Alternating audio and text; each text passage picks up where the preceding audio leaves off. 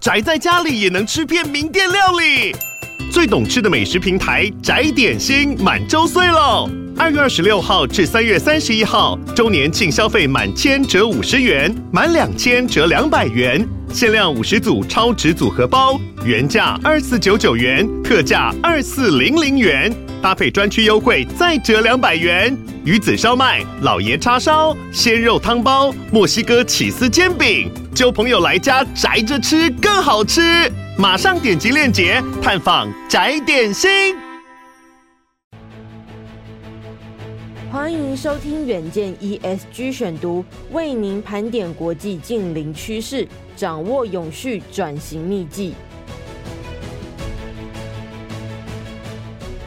各位听众朋友，大家好，欢迎收听本周的 ESG 选读。今天要为大家选读的文章是：吸管只占一小部分。研究证实了太平洋垃圾带的海洋塑胶污染百分之八十来自于渔业活动。一般来说呢，当人们提到了海洋污染或者是海洋垃圾，许多人首先映入眼帘的恐怕都是塑胶吸管、宝特瓶、塑胶袋等等。例如说，之前海龟鼻孔擦到吸管呐、啊，或者是海鸥的脚上缠着塑胶袋的画面，都让人非常的印象深刻。也因此呢，这些塑胶制品渐渐让人有了污染大海的罪魁祸首的错觉，但是其实呢，每年有八百万吨的塑胶废料流入海洋，但是吸管只有占其中的零点零二五 percent。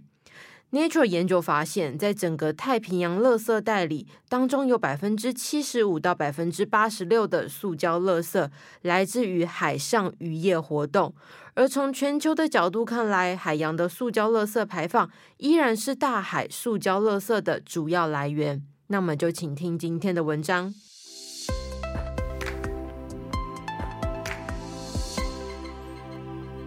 海洋清理组织日前发布了有关太平洋垃圾带中累积的塑胶垃圾的成分来源还有历史。这份报告呢，有助于世人了解海漂垃圾的问题，期待呢能够从中找到问题点以及解决的方式。研究就发现了，在太平洋垃圾带中，几乎一半的塑胶垃圾是由渔网。绳索等塑胶物体构成，在这些绵延的垃圾岛上，百分之九十二的质量都是较大的物体为主，像是渔业塑胶废弃物、电脑机壳、轮胎、塑胶袋等累积的聚合物，百分之八为塑胶为例，这是太阳曝晒还有海水冲刷下产生的塑胶屑屑，非常容易被海洋生物吞下肚。这些垃圾的搜集数据是科学研究船只透过拖网将海面上的垃圾带回。由于最初这些拖网是为了研究浮游生物而打造的，所以它的孔非常的小，塑胶碎料呢也会被捕捉到。但是研究团队很难探究碎片的来源，因为基本上已经不成原形。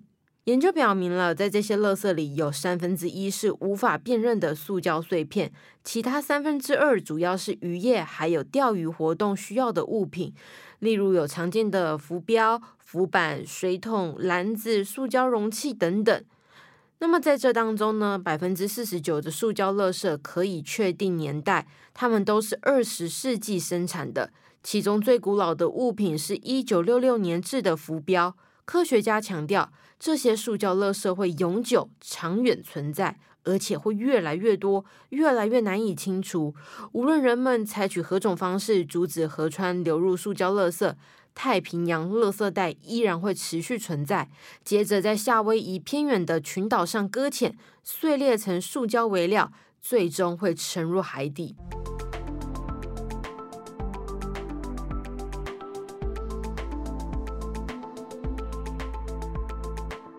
那么，国外的环保团体艾伦麦克阿瑟基金会也研究发现，全球每年生产三亿吨的塑料，其中有五百万到一千三百万吨的塑胶垃圾碎屑会飘散到海洋中，进而被海鸟、鱼类还有其他生物吃下肚。可怕的是呢，预估到了二零五零年，大海中塑胶的重量会比鱼的重量还要重。而随着食物链不断的累积，最后呢，将这些塑胶吃进肚子的，就还是人类自己。那么，另外啊，研究团队还设立了一个演算法，模拟塑胶垃圾的来源和渔业活动的关联性。结果证实，太平洋垃圾带中绝大部分的垃圾来自于海洋捕鱼活动，并非直接从陆地上排放。演算数据发现呢，这些模拟渔具垃圾的资讯，在海岸线附近的地方停留的时间很少，有时在七年的模拟时间内都不会碰触到陆地。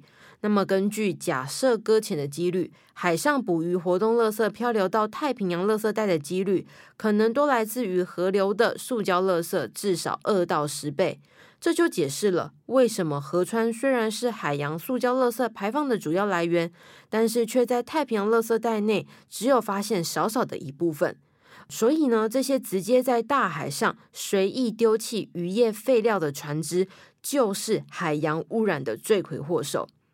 海洋清理组织就强调了，他们的使命是清除世界上海洋中所有的塑胶垃圾，目的是阻止河流中的塑胶流入大海，以及加强清理太平洋垃圾带的污染。虽然在太平洋垃圾带内发现的主要垃圾来源来自于海上活动，但是陆地排放垃圾依然是大海的主要污染来源。期待地球上每一个人都能够发挥公德心，好好的爱护地球，以及遏制塑胶垃圾在大海内造成的生态危机。科学家也强调了，为了能够解决问题，他们认为首先是要了解海洋污染的重要性。这些结果提供了关键数据，来开发并测试我们的清理技术。研究更凸显了处理塑胶污染问题的急迫性。如果我们再如此的不受控，可能就会再也没有挽回的一天。以上就是今天的 ESG 选读。如果你喜欢远见行业，欢迎赞助或是留言给我们。